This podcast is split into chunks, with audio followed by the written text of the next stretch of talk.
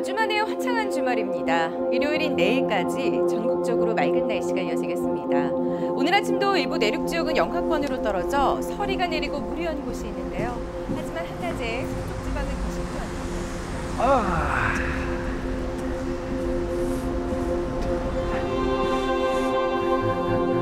늘 그렇듯 시간은 삶의 많은 문제들을 해결해 주었다. 과연 이 회사에서 내가 할 수 있는 일이 있긴 한 걸까 싶었던 신입 시절을 지나 어느덧 3년차 직장인이 되었다. 점심시간이면 사원증을 목에 건 채 우르르 몰려 나와 식당 앞에 줄을 서고 식후엔 당연히 들리는 카페에 나만의 쿠폰이 쌓이는 일.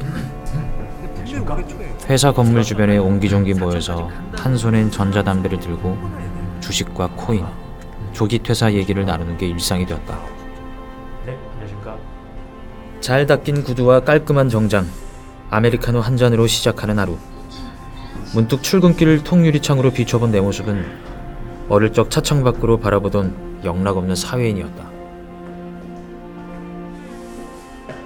자고 나면 집값이 오른다는 말이 나올 정도로 부동산 광풍이 불고 이런 분위기 속에 사회생활을 막 시작한 청년들은 내 집 마련도 결혼도 포기하거나 미루겠다고 생각합니다. 올해도 집값 상승세가 이어지면서 젊은 층의 아파트 패닉 바잉, 즉 공황 매수가 여전히 계속되고 있는 것으로 나타났습니다. 지금이 아니면 평생 내 집 마련을 못할지도 모른다는 패닉 바잉에 부동산 매수 심리가 꺾이지 않고 있는데요. 금리가 워낙 낮다 보니 저축의 매력은 줄어들고 시중에 풀린 거대한 자금이 이렇게 주식 또 부동산 특히 2030 젊은 세대의 투자가 늘고 있는데 지금이야말로 불안한 미래를 위해서 하지만 이제 시작일 뿐.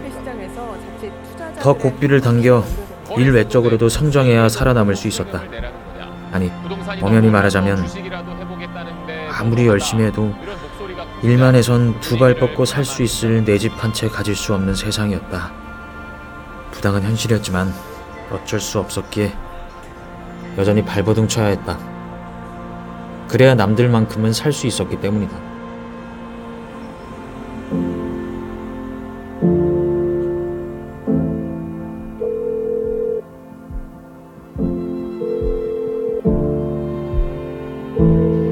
여보세요? 음, 응. 바빠? 아, 그냥 뭐, 내일 아침 비행해서 짐 싸고 있었지. 네. 혹시 지금 잠깐 볼 수 있어? 지금? 음, 갔다 주자. 나 내일 9시 비행기여서 완전 새벽에 일어나야 되는데. 아직 서류 정리도 다덜 끝났고. 에휴, 너 무슨 일 있어?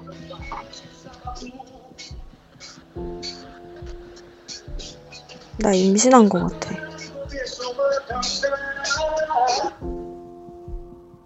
뭐라고? 임신했다고.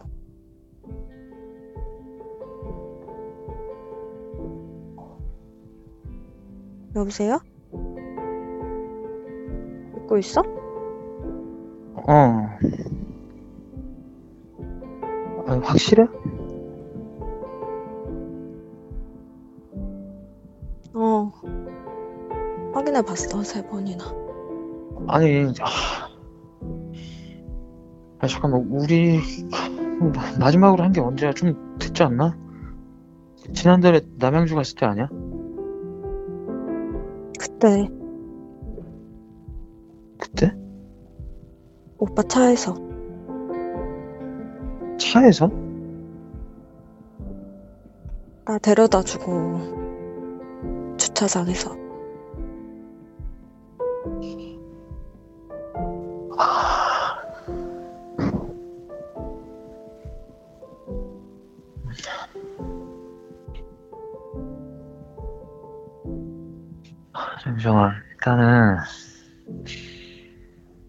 일- 일단 갔다 와서 얘기하자. 갔다 와서 아, 2주 있다가 오는 거 아니야? 아 그럼 뭐 어떻게 지금 와서 출장 취소해? 아니 뭐 그런 게 아니고 내가 부장님까지 같이 간다고 내가 얘기했잖아. 왜 화를 내? 아니 내가 지금 화내는 게 아니라 아,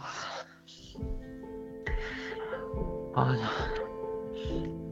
아, 아니야 일, 일단은 알겠으니까 갔다 와서 우리 만나서 얘기하자. 그리고 그 아직 병원에서 확실하게 확인해 본 거 아니잖아, 그지? 일단 오늘 푹 쉬고 내일 병원 가서 확인해 봐봐.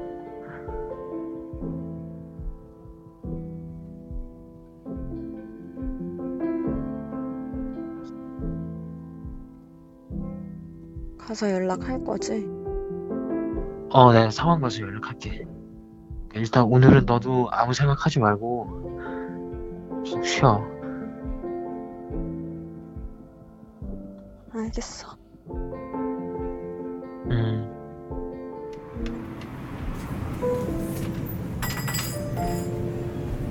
Mild Seven 하나 주세요. 이거예요?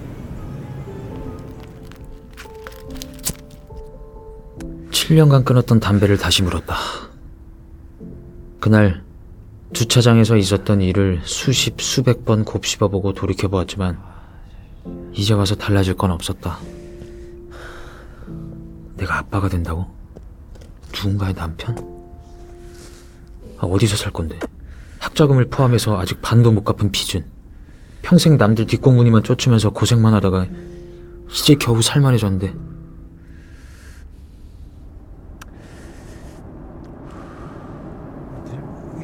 불편하시지 않으세요? 뒤에 보시면은 살짝 보시죠. 당연히 내가 저지른 일이었기에 깊은 책임감을 느꼈다. 다만 평생을 안고 가야 할 책임을 하필이면 지금부터 짊어져야 하는지 나 스스로에게 되물었다.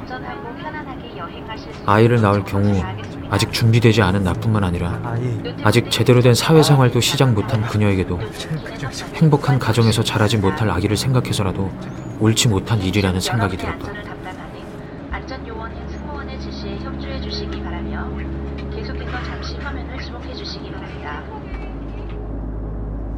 이번 입법안에 제한적으로 낙태를 허용한다는 내용이 담기자 낙태 찬반 양쪽에서 반발하는 의견이 낙태죄를 아예 없애야 한다는 주장과 낙태 자체를 해서는 안 된다는 가치관이 팽팽하게 맞서 낙태죄 폐지 반대 국민연합 등 시민단체들이 헌법재판소 앞에서 세계 여성의 날을 맞아 낙태죄 폐지를 주장하는 여성단체들의 기자회견에 대한 맞불 집회를 열었습니다. 원치 않는 임신과 삶의 걸림돌이 된다는 이유로 생명을 무참히 살해하도록 부추기는 건 끔찍하고 야만스러운 일이라고 비판했습니다. 시민단체들은 하지만 낙태로 인해 평생을 안고 살아가야 할 죄책감을 감당할 수 있을지 의문이었다. 하루라도 빨리 생각을 정리하고 결정을 내려야 한다는 걸 알고 있었지만 그 어떤 선택을 해야 할지 무엇이 옳은 일인지도 알 수 없었다. 이틀 같았던 2주간의 출장. 한국으로 돌아가는 일이 두려웠다. 하지만 받아들여야 했고 지금 할 수 있는 최선의 선택을 해야 했다. 고생 많으셨습니다. 아 그래도 되게 잘 된 것 같지 않습니까? 분위기 좀 좋았던 것 같은데. 어? 야, 너 이거 어떻게 왔어? 아 안녕하세요. 아, 부장. 아, 여자친구는 어, 뭐 나올 줄 몰랐는데. 어, 죄송합니다. 오늘 좀 먼저 들어가 보겠습니다. 예, 어, 월요일에 뵙겠습니다. 예, 들어가십시오. 네. 아, 예. 예. 어, 힘들었지. 너 어떻게 알고 왔어? 아 뭐 시간이랑 항공편 알면 다 대충 나오는 거지. 불편한 거 없었어? 힘들지 어. 않고? 어, 아 근데 저 사람 팀장이야. 어, 야, 손가락질 하지 마. 아, 어, 미안해. 아니, 생각보다 되게 인상이 좀 별로다. 좀 더 아저씨 같다고 해야 돼? 아니, 오빠한테 하도 안 좋은 소리 많이 들어서. 야, 이- 이쪽으로 와봐.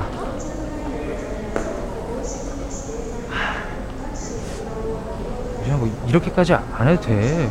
내가 도착하면 알아서 어른이 연락할 거야. 왜? 싫어? 아니 싫은 게 아니라 나 지금 일하고 있는 거야. 지금 부장님, 팀장님 다 보고 계신데 뭐라고 생각하시겠냐? 뭐, 뭐 와이프도 아니고 내가 뭐 휴가 다녀와? 다음에 내가 공항 말고 아니, 연락이 안 돼서 그랬어. 내 상황, 아니, 우리 상황 어떤지 알면서 그렇게 연락이 안 되면 어떡해? 아니 내가 얼마나 불안하고 힘든 줄 알아? 아 내가 일부러 연락을 안 했어? 어? 내가 일부러 안 했겠냐고 아니 알아 나도 안다고 나도 참고 참은 거야 참고 참다가 나도 여기까지 나도 모르게 온 거라고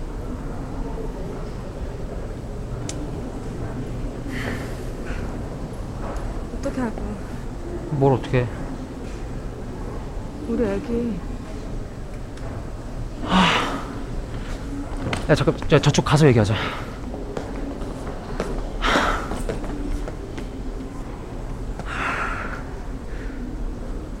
야 아니, 너도 알다시피 지금 내 상황 아니 우리 상황이 결혼해서 뭐 아기를 낳고 그럴 수 있는 상태가 아니잖아 어? 너도 한번 생각해봐봐 어? 아, 아니다. 내가 내가 진짜 솔직하게 얘기해볼게. 나 진짜 아무것도 안 하고 집에서 숨만 쉬어도 나가는 돈이 한 달에 300이야. 이제 막 빚 좀 갚고 어 이제 막 저축하고 이제 막 회사에서 적응하려고 하고 있는데. 아 야 아, 아기 결혼?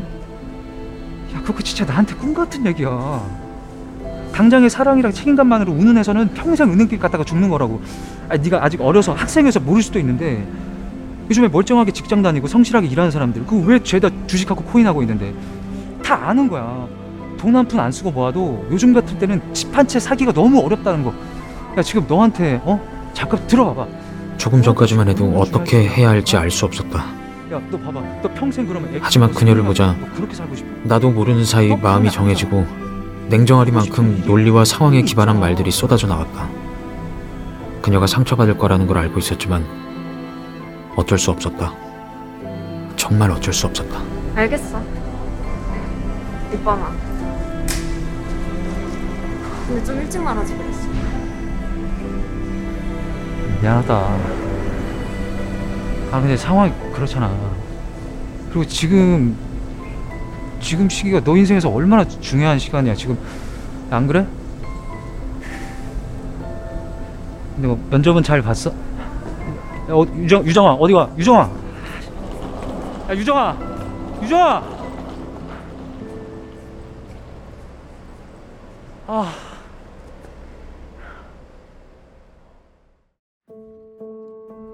연결이 되지 않아 영상화상으로 연결되며 이 소리도 통화료가 부과됩니다. 안녕하세요. 않아 영상화상으로 연결되며 이 소리도 통화료가 부과됩니다.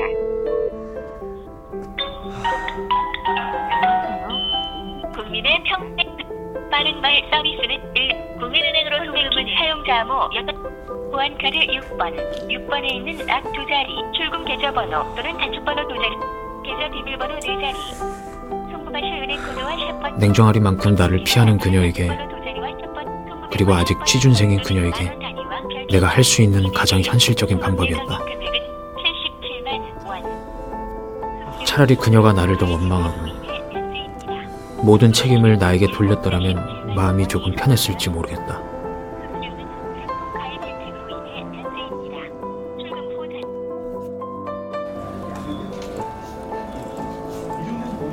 단- 간단하게 한번 해보겠습니다 지옥에는 떨어져 버려. 네 생각밖에 안 해? 넌진 지옥에서 떨어져 버려. 네가 죽였어. 죽으라고. 너 같은 새끼는 살잘 살아. 네가 죽였어. 더러운 새끼. 날 쓰면서 죽어. 죽어라고. 자살해.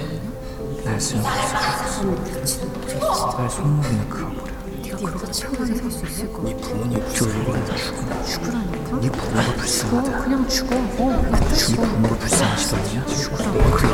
쓸쓸하게 죽어. 죽어.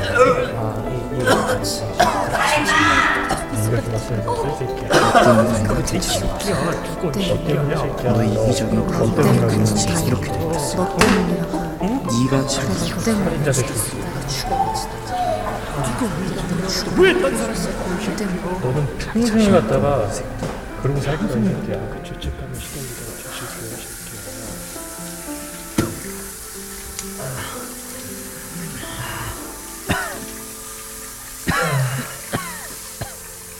그날 이후 한동안 알아 누워야 했다. 생전 겪어보지 못한 지독한 감기와 온몸이 찢겨나가는 듯한 오한에 시달려야 했다. 한편으론 생각했다. 그녀가 그리고 뱃속의 아기가 겪을 혹은 겪었을 아픔에 비하면 이 정도는 아무것도 아니다. 감당 못할 죄책감에 짓눌렸다. 하지만 그때나 지금이나 변함없는 건 만약 그때로 다시 돌아가더라도 같은 선택을 했을 거라는 점이다. 모두가 각자의 사정이 있다. 이해할 수 없을 것 같지만 이해하려고 노력하고 깊이 들여다보면 절대적인 악은 없다고. 어쩔 수 없었다. 정말 어쩔 수 없었다.